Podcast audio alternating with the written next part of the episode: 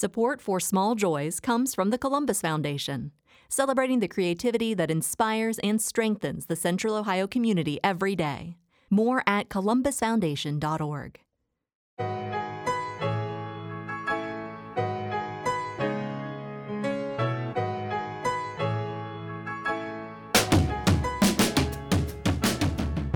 From WOSU Public Media, this is Small Joys. I'm Hanif Abdurraqib.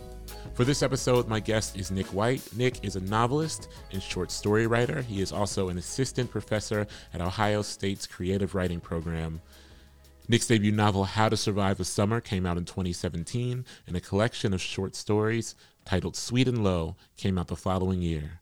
Growing up in Mississippi has informed much of Nick's work, and we begun our talk by asking him about his hometown and why he's drawn to writing about the South, which is what I love about Nick is how richly he populates his books with his place of origin and how sweetly he talks about his place of origin and just how warm he is in general as a person. So I really enjoyed this conversation and I hope you enjoy it as well.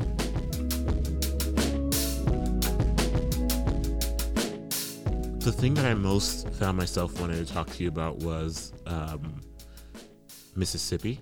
Oh, yes. Uh, because um, one, you know, I'm, I'm kind of doing some.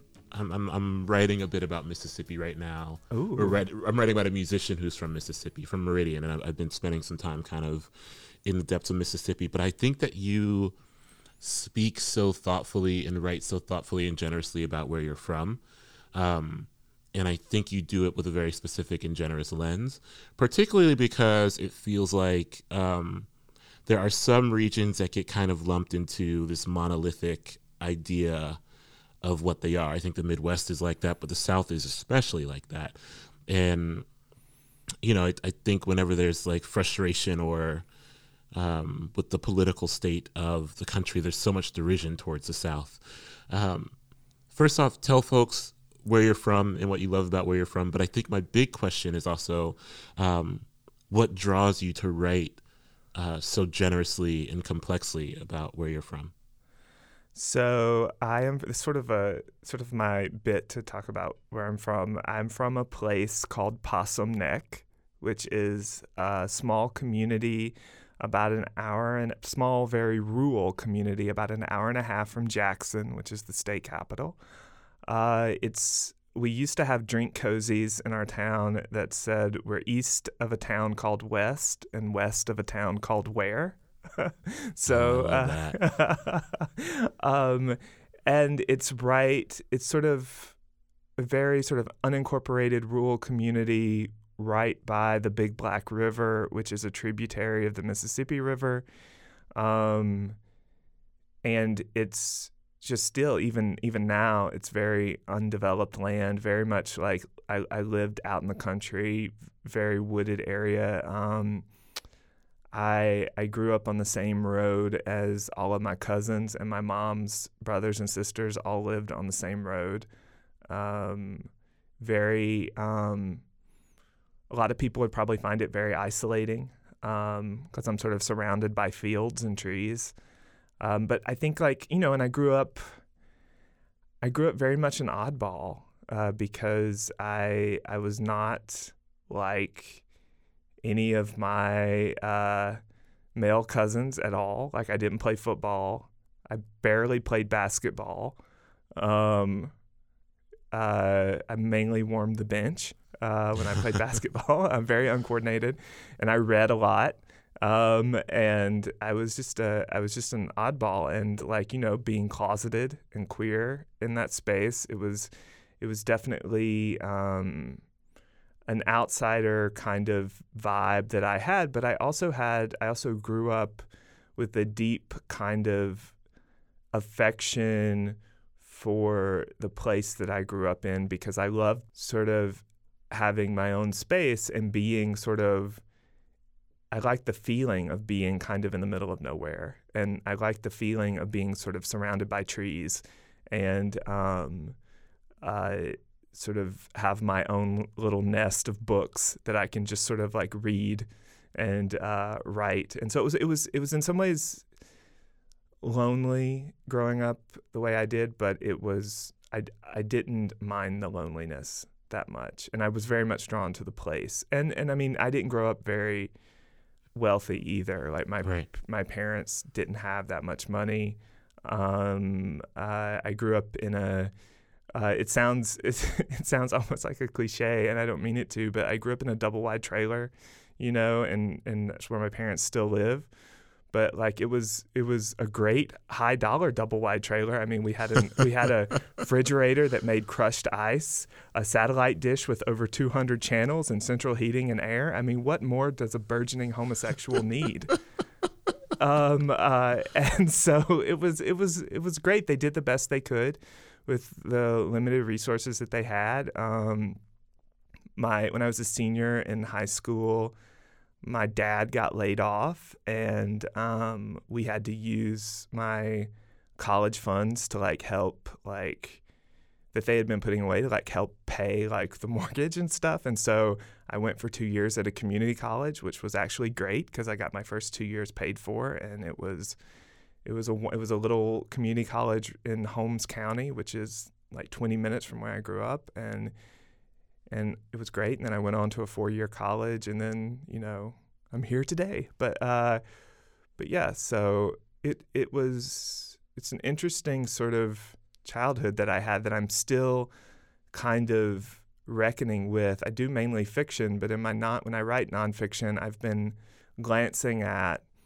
and sort of moving closer to sort of what it was like growing up, who I was, where I was, because there was definitely a lot of tension um, between me and my parents at first.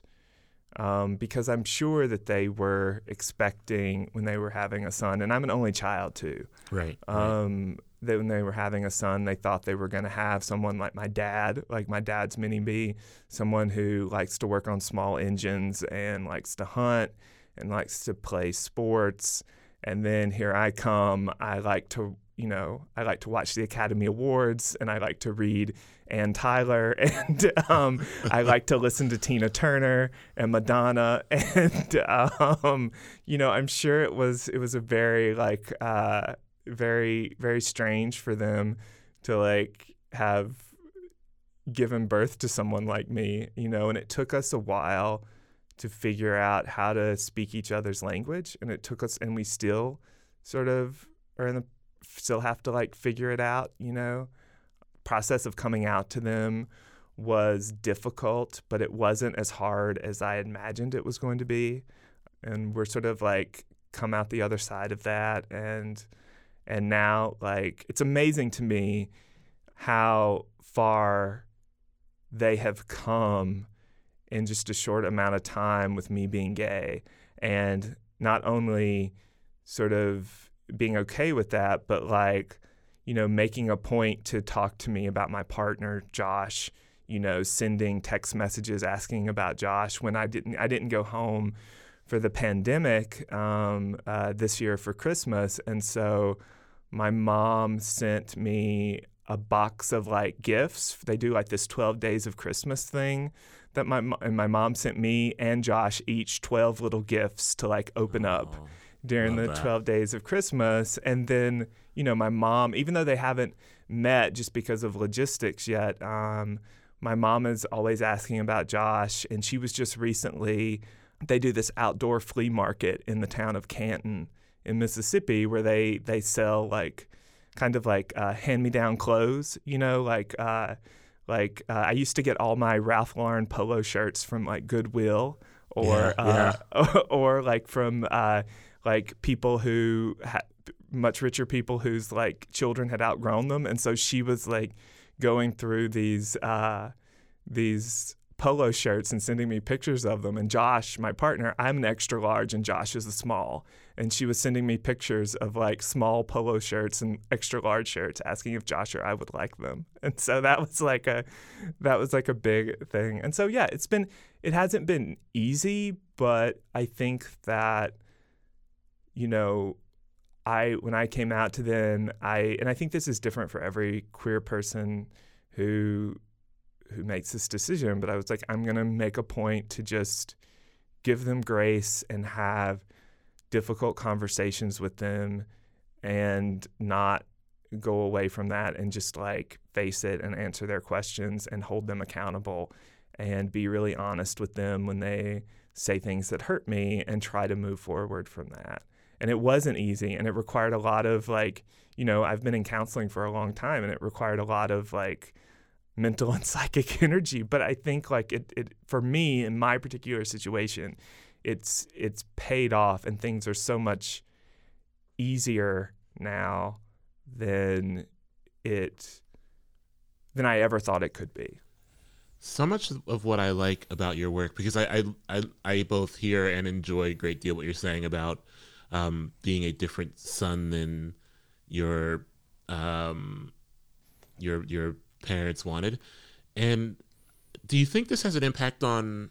I mean, I'm sure it has an impact on your writing. But what I'm getting at is so much of what I like about your writing is the ways that you thoughtfully complicate masculinity mm-hmm. um, and perceptions of masculinity that I think go a long way towards, in, in not just Southern masculinity, but like broad, or like the idea of Southern masculinity, but like broadly deconstructing um, masculine ideals as they are projected onto uh, young men. Mm-hmm. And it's made me think a lot. Uh, reading your work has often it's made me think a lot about um, how so many things are just assumed. You know, um, you know, for mm-hmm. and I and I know that masculinity varies by you know, like I, I grew up a young black boy in, in Columbus, which is different than the masculinity you were born into. But I, I do think there are some expectations that are thrust upon uh, young folks. Uh, I mean, in general, right? Gender expectations, and I think your work does a good job of of complicating that. Um, and I'm wondering how much of your life and history ties into the urge to complicate that. I think it's just it's baked in. I think I've always felt um I've always felt like I've not ever met those masculine expectations that have been put on me. And and, and it's not for and I'll tell you that it's not for lack of trying, right? Like I for a long time, you know, growing up, I mean, I didn't want to I, I didn't want to to um, stick out you know, I wanted to sort of be like the other boys, and it took me a long time to just sort of. Um, I was way out of high school, you know. Um, it took me a long time to just sort of be okay with who I was, and I mean, I would. It, it's just, it was just so much of the stuff that I liked uh, was such sort of um, uh, are sort of like queer markers, you know, that, that are just sort of right now, like in this day and age, are kind of uh, cliche for a gay man to like, right? You know, like I, I really loved growing up the Golden Girls, right? I oh, loved, yeah. I, you know, and that's such a, that's such like a, a gay kind of um, uh, marker right now. Like I feel like as soon as you come out as a gay man, you get the card in the mail. Well, here are the episodes of Golden Girls you need to watch, and um, uh, and and so uh, and I remember vividly. This is like this is this is. Um, I remember this, and I remember thinking to myself, you know, I am really different from all the boys I'm growing up around. When, um, because I was a fan of Golden Girls, I was a huge fan of Bea Arthur. Uh, I remember my two f- closest friends in junior high, their church that they went to was um, sending everyone and visitors, like you had to pay something, I think, to go to do this like paintball excursion where you went to like this, this, these woods and you like divided up into teams and shot paintball guns at each other. And that sounded like hell to me but also that was the weekend. Uh, it was either Nick at Night or TV Land was airing the complete seasons of Maude with Bea Arthur, and so and so I pretended I was sick and didn't go to the paintball excursion so I could watch all these seasons of Maude with Bea Arthur and uh, that great Norman Lear sitcom. It's a spinoff of All in the Family for anyone um, who's listening. uh, and it was wonder. I, I was just. But I remember thinking like having such a good time watching it and like thinking, you know what, I am. I am an odd bird. I am really. I am really uh, different. Um, uh, and and I think that the process for me of um, of coming out and and sort of reckoning with my history and my past has one of the great things about coming out for me is the giving myself the permission to just be myself and to just like what I like. I think that is the greatest gift someone can give themselves is to just be okay and with liking what they like, you know? Not to like abscond from like thinking critically about it, you know, but like being okay with liking what you like and not being sort of like ashamed of it. You know, the whole term of like guilty pleasure. I feel like if it's giving you pleasure, you shouldn't you shouldn't, Shouldn't feel feel guilty about it. No, you know. I would. Okay, so we're in a. I almost must talk to you about the Golden Girls now. Yes, I was. have to. This was like on my list of things, but now I feel like we've organically just arrived here. Um, so I, I am a Golden Girls fan, um, and I don't even know where to start because I think there's a generic question. Which is not actually who is your favorite Golden Girl, but who is the one you most identify with. Which for me, those are different answers. Mm-hmm. Mm-hmm. I think so. There is a way in which the Golden Girls. There's a way in which the Dorothy character. I don't think I'm as acerbic as the Dorothy character. I don't think I'm as dry. I wish I could have the snappy comebacks, but there is a way in which, you know, that show really like looking back and looking at some of the episodes. I mean, Bea Arthur is a very handsome woman, and they are like always beating up on her looks, but she but she sort of always has like a great comeback when Blanche or Rose or even her mom sort of hammers her for how she looks, and um, I always really appreciated that because you know like in, I I sort of have felt that before, but I think that there there are personality traits to each Golden Girl that I have. Like Dorothy is more intellectual, and I, I definitely feel that. Ro- I can I can definitely the way Rose talks about Saint Olaf, I can definitely sort of fall into the trap of talking about my cousins in Possum Neck, you know, and can sort of like wind stories as wild and as outlandish as hers by virtue of being Southern and Taurus, uh, i.e., lusty, I can I can definitely have my uh, my Blanche moments, and um, when I'm gossiping, I can definitely uh, be as nasty as Sophia. yeah, yeah. I think one one I will say, I mean, Bea Arthur uh, has throughout her life, but particularly I think in the seventies and eighties, incredible eyebrows. yes, Um, On all the way through, like really ahead of her time in terms of eyebrows. Um, especially in Maude. I if you look, I look at old press photos from Maude, and it's like, gosh, she was doing her.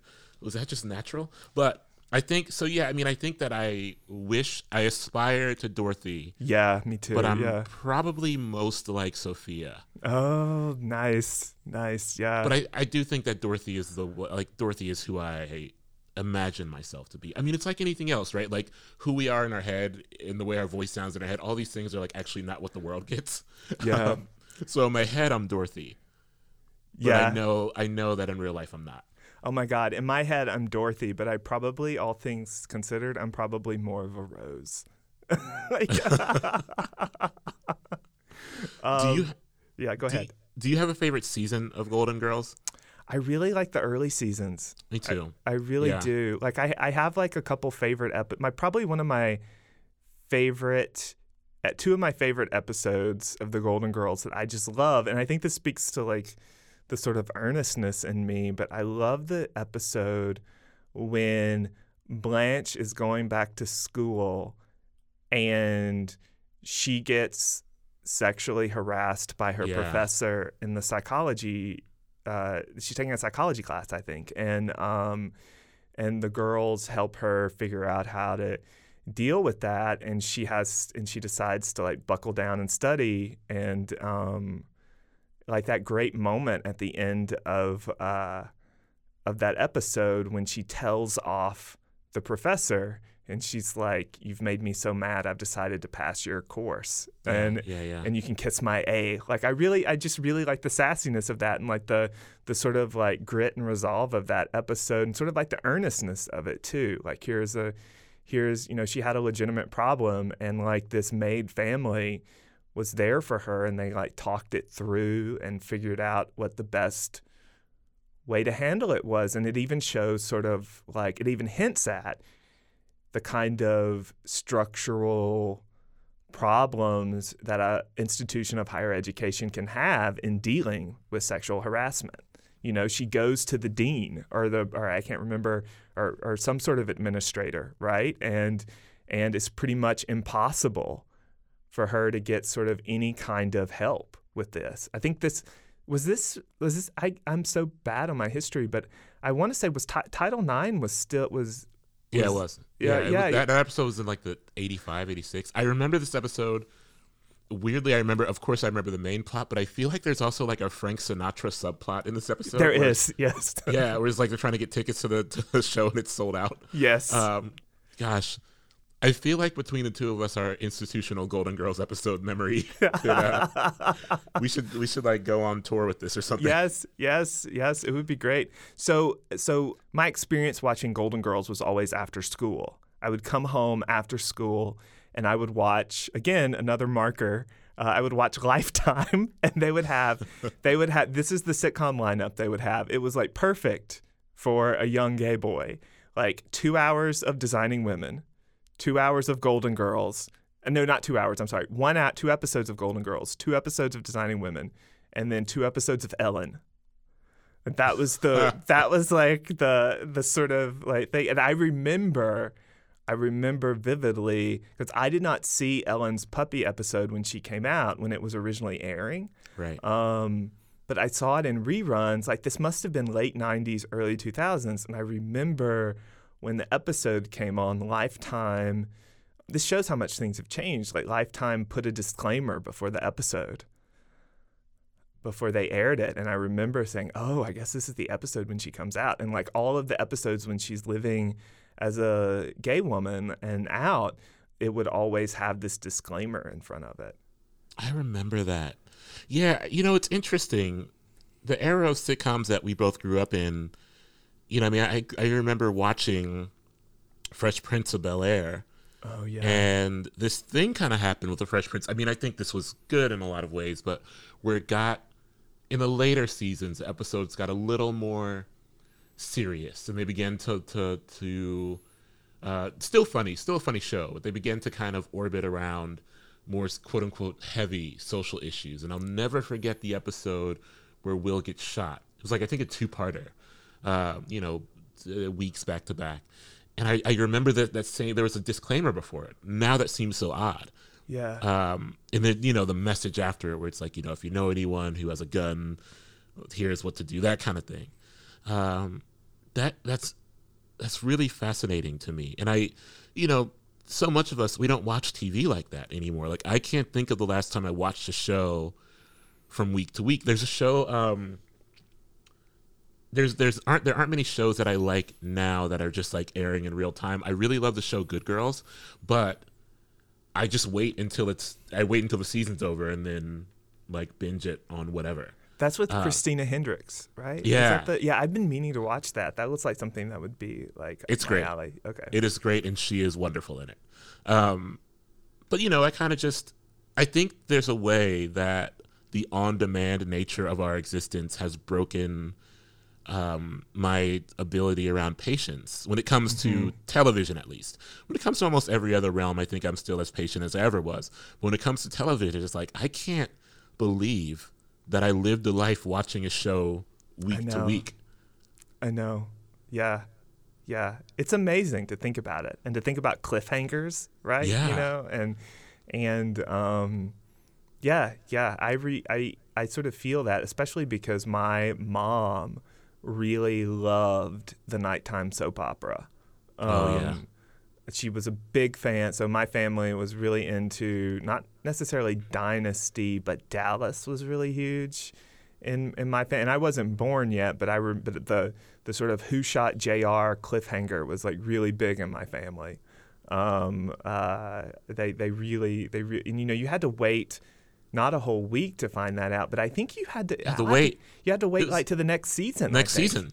Yeah, I mean the the Who Shot J.R. is such a that was also a big one that I remember. And recently, um, you know, I watched I watched season two of The West Wing, and it ends, of course, with uh, Bartlet, the president, you know, announcing whether or not he's going to run again. And I remember thinking like. There are people. I didn't watch The West Wing in real time when it was on. I was like, there are people who waited a whole season Right. off season to find the answer to this. I don't I can't believe that that was just like a thing that that we endured. Yeah. Yeah. I feel like I feel like there's something about like like I feel like the our our our patience has like grown thin like we're used to binging, right? In a, in a in a way that like our patience has has sort of grown thin for for things like that, which is a shame because I sort of I sort of like the um I, I sort of felt a little bit of this come back when um earlier this spring when WandaVision was happening. Oh yeah. Yeah. And and all the theories that sprouted up about that television show. And, and it, it did feel and that show is all about like, you know, revisiting the tropes of sitcoms, right? And Right. and and there was a nice kind of callback to like just collectively everyone was wondering what was going to happen week from week and i really liked that i really liked it sort of brought back at least through the social the spheres of social media the kind of water cooler speculation about things that i really enjoyed I was going to ask you about about patience and what it does for the imagination as a writer, you know, because I do think that there, there as much as I lament or as much as I talk about how, how much my brain is wired towards binging, there was something I loved about the WandaVision phenomenon because I got to because there was time to watch these theories unfold and there was time to watch an imagination run wild, even if it was just like briefly. Um, and it reminded me so much of what I love about the writing or the work or spending time immersed in other people's work. To, to, to love a book for me is sometimes to put it down and let my mind wander and return to it and see if my wandering has any merit.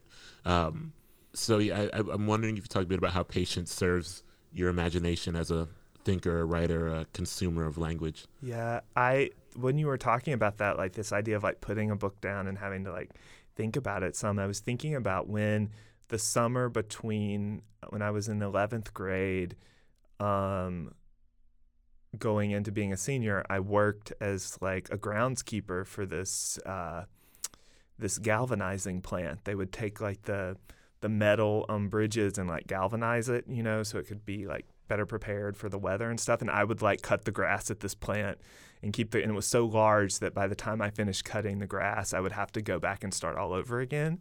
Um, and it was the only time in my life I had a job where I had to wear a hard hat, and it's not a good look for me.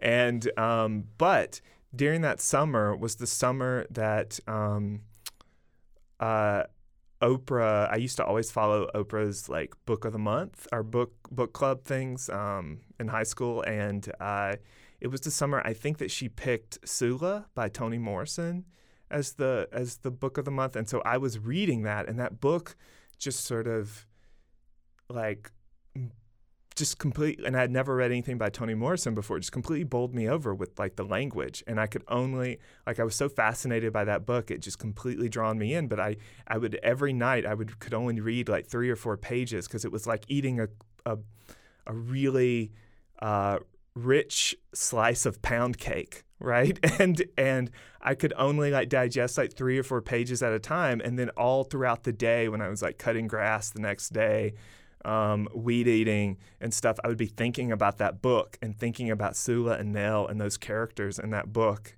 and um, just living with them and living with the book for the first time in my life. It was like the first reading experience I had where I was just sort of living with a book and these characters became so, so real for me in, in a way like towards no spoilers but like towards the end when that that like death scene with Sula was like one of the Yeah. like like just like the the it just it was like I wasn't even reading anymore it was like I was just sort of like experiencing something on like a, a different level because I had spent so much time with these characters And I, I remember thinking to myself, like, oh my God, this is like what it means to like write something really great. This is what it means to like write something that like can can like move someone, you know, or just bring Right. someone completely into the experience. And I've had that with other books too. And so I think that that's like a pretty high bar for me as a writer, but like I try to I think for me plot is definitely important, but I think like character is bound up into plot for me and like making characters that not only I care about, but that I can get the reader to buy into caring about as well. I appreciate you saying no spoilers on Sula. I will say that like when it comes to TV shows and when it comes to perhaps other media, I think statute of limitations exists when spoilers. Okay, are- good. But, Yeah. but with, but with books, I actually don't think that's the case. Uh, well, maybe I don't know. There was, you know, I was talking about the show The Wire recently, and I said something, uh, and someone was like, "No spoilers." I was like, I, you know, the show is like at this point like two and a half decades old or whatever. You know, like maybe figure it out. But yeah, yeah. I, I- I go back and forth with books, although I also will say this is we're, we're running up against time, and I don't want to hold you, so I will. This will probably be the last line of inquiry I go down. How are you generally when it comes to spoilers? Because as I've gotten older, I've realized that I just don't care that much. Maybe I don't either. Like I, I think I care more about like people who care about them. You know, like Yeah, if they, yeah. if they like. But like what, this goes back to Toni Morrison. Was it the Bluest Eye? Where in the Bluest Eye, where um.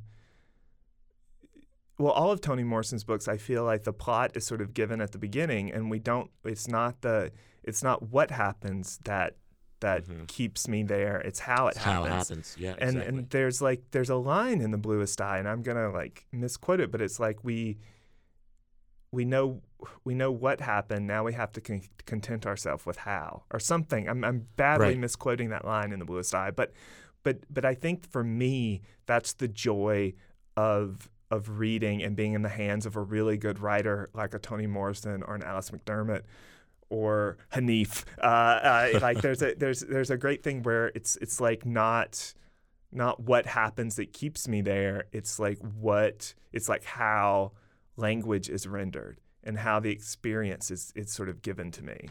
some of this i wonder if this goes back to i mean for me i think about often this has to go back to my just investment in the soap opera as a form Oh yeah. because i think so much of the soap opera is not about like we know sometimes what happens at the very beginning Mm-hmm. and the whole vehicle of the storytelling is about how it happens and that's it So, are you a fan of daytime soap operas?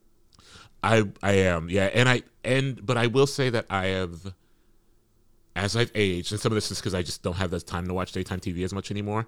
Uh, and and for me, the thing about daytime TV is like watching it in the daytime. Um, but I really love a nighttime soap opera. Like I don't know if you've ever seen the show Revenge. Oh, I, I saw a li- be- bits and pieces of it. I know Revenge. Yeah, that was like It's around like the a- time of Desperate Housewives, which I watched. Yeah, yeah, yeah. Revenge is like a ridiculous nighttime soap opera, and I love it because of that. But I do love the daytime soap, op- soap opera too because of the, the same storytelling vehicle exists, where it's like, okay, I know what happened. Now just tell me in the most fascinating way how it happened. Yeah. Yeah. I remember vividly my babysitter, we would watch Days of Our Lives until, I don't know if you remember the storyline, Marlena got possessed by the devil. And Oh, my yes. babysitter was super religious and she thought that the devil was going to jump through the TV and get into us. And so we stopped and started watching As the World Turned and The Bold and the Beautiful. Which had which had like much hotter men on it, so I was okay. But uh, and the Young and the Restless, that was another one, yeah. But uh, but yeah, yeah. There's something there's something really interesting about serialized television like that, where the story has to keep going, and it's like you said, like you can see sort of where things are going from a mile away most of the time. Like you know, as soon as one character cheats on another character, that information is going to come out somehow but it's always like, how is it going to come out? What outlandish plot device are they going to use to like get this to come out? Yeah, yeah, And you're right. Yeah, I think that what you said was great because you're right. The story is almost required to keep going. yeah, You know, it's like the story has to keep going, and so it's just a, a matter of like how deep in the bag of tricks can one go to figure out something that'll bridge that continuity. A good a good writing tool for for aspiring writers out there, perhaps. Yeah, well, it reminded me too of like the frenzy, and it's like I know he, like he's problematic, and, and like I like the R. Kelly in the closet sort of phenomenon that happened. Oh yeah, Do you remember that how like it just kept going? It I like I stopped listening at a certain point, but like it went to like really outlandish places. Oh yeah, I mean, I, you know, I feel like I was, you know, like many people, I divested from R. Kelly probably like in the middle of it. Yeah, Uh, yeah. But I but I was very aware that it was still churning, which just seemed, you know, I would love if uh, a musician I actually listened to would kind of take up the mantle of making a, a a musical soap opera that just kind of continually evolved for oh many yeah, that many would years. be great. Yeah, that would be amazing. Nick, this has been a pleasure. I feel like I have to. They're gonna they're gonna cut us off probably because we've been going for so long, but I know it's we because we genuinely. we didn't even get to talk about the Tina Turner documentary, which is something I desperately wanted actually, to. let's talk about it. Let's Okay. talk about it, and and and they'll. Sorry to the producers. Uh, hopefully you'll be fine because I was interested in your thoughts on the Tina Turner documentary. It was on my list. I, Um, I wept. I wept. Uh, I thought it was. I thought it was really. I thought it was really beautiful. I loved it. I thought like, um, but I'm like such a Tina Turner fan. Like I think it, yeah, what I really liked about it is that it sort of it talked about the abuse, but it, they they talked about like how it didn't it wasn't all about the abuse. It talked about like her ways of like trying to struggle and transcend that, you know, and how it kept like being brought up to her and she kept being like re-traumatized by that, you know, in the 80s. And I thought that was like a really interesting take on it, but it also gave a lot of space to her as a performer re-engineering her comeback in the 80s, which is something that um, it like if you've ever read her memoir, I, Tina, it touches on a little, and and the movie What's Love Got to Do with It touches on it a little, but it, I felt like it really gave that sort of time in her life when she goes to London and records Private Dancer. It really gave that a lot more time, which is something I'm very interested in, which is the the um the the sort of like that that sort of moment in her career. Um, and it pushed me. It, it sort of like made me go back and on YouTube, um, you can go and watch the full video uh, concert of her live at Rio, which is Oh, just just video. such an amazing yeah. concert video. Like she's just like at the pinnacle, and it's it's just like yeah, yeah, it's just great. I loved. I, I also think you know, so much of my desire for so long and a big ache that I've been carrying is that Tina Turner's legacy is not only defined by abuse, and I was very grateful for this documentary and how it, I think, addressed it, but perhaps did it in it returned some humanity to her narrative and her legacy. Um, because so much of my fear, I think, particularly with Black women, is that they're only lens through tragedy. Right. Um, and for so long, I've been like, gosh, you know, Tina Turner has had a titanic and influential career. I mean, more than yes, Tina Turner has made stunning albums and um, built uh, stunning things around those albums, but also, you know, her influence is so deep. so you know.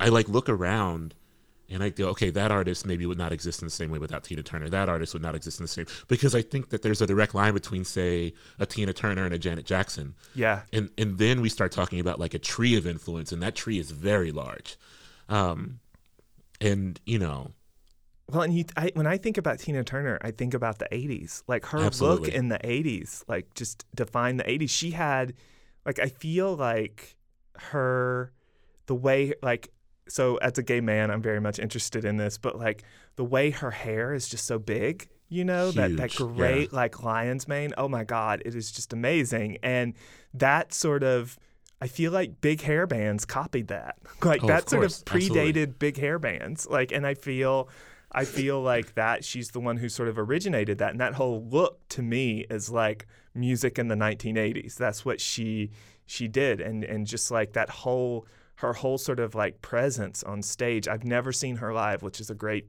regret of my life. But I um, but like watching her live concerts, like just the way she is able to come on stage and have this kind of magical uh, connection with the audience, right? It's like it's like very it's just she is the music and the music is her and it's it's it's yeah, she's my favorite performer ever. Like she's just it for me. It's heartbreaking that I mean I also have never seen her live and there's some heartbreak in that because I, I think, you know, we're we're not gonna have the chance to. No, I, mean, I, I don't think yeah. Yeah. It's, it's it's over for her in terms of being on stage, which, you know, I mean that's not uh, deriding her at all. She's earned, you she's know, she's totally earned. earned. And that Yeah. beautiful house they showed in the documentary, Yeah. she has earned that little piece of heaven, honey. Like, Yeah. yes, live It's- in that, live in that. I do want, I do want a wall mural like she has of like the Private Dancer album cover. Did you see that? Abs- I- yeah. that's what I I, want want. Yeah, um, but she's she's earned her rest, and I, you know, uh, I'm sad. She's an artist I mourn. I'm going to mourn not ever seeing. Um, but you know, she's earned she's earned the rest that she has gotten. Nick White, this has been an absolute pleasure. I love talking to you so much. Let's do it. Let's do it in person now, one day, where since it's a little warmer and we can wander the Yes. streets. yes, that sounds great.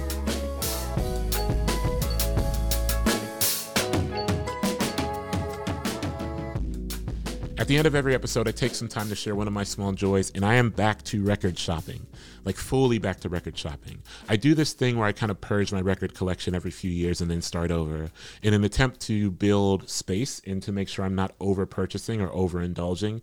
I own too many books and too many sneakers and too many old vintage torn t-shirts and things like that.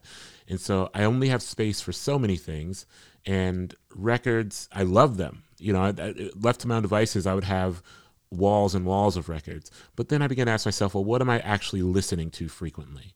Or what records do I need in my collection? And so the purge and rebuild is how I kind of keep myself accountable in that way. And I am back in the rebuild form now, and I am back at Spoonful.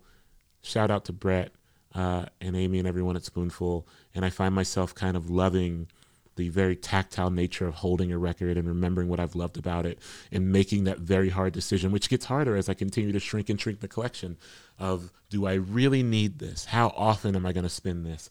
These kind of negotiations actually bring me a lot of pleasure because it brings me back to the root of what I love about music listening, which is can I find an album with no skips? Uh, which is, I think, vital when it comes to the record listening form, when it comes to the literal needle on a record form. And so I'm back to record shopping. I was in Spoonful last week. I, I love thumbing through the stacks, even though the stacks don't always change all that much. It means so much to me to, to kind of have a record store in Columbus where people know your name. I don't really, you know, I don't drink, so I don't go to bars often. And so the record store is kind of my bar, my place I go where people know my name. And uh, it has been a real pleasure to reacquaint myself with uh, the record shopping impulses that I often have. Small Joys is a production of WOSU Public Media. The show is produced and edited by Michael DeBonis, sound engineering by Eric French. Nick Hauser is the Chief Content Director of Digital Media. Special thanks to Leticia Wiggins for editorial support, and thank you for listening. We'll be back next week with more Small Joys.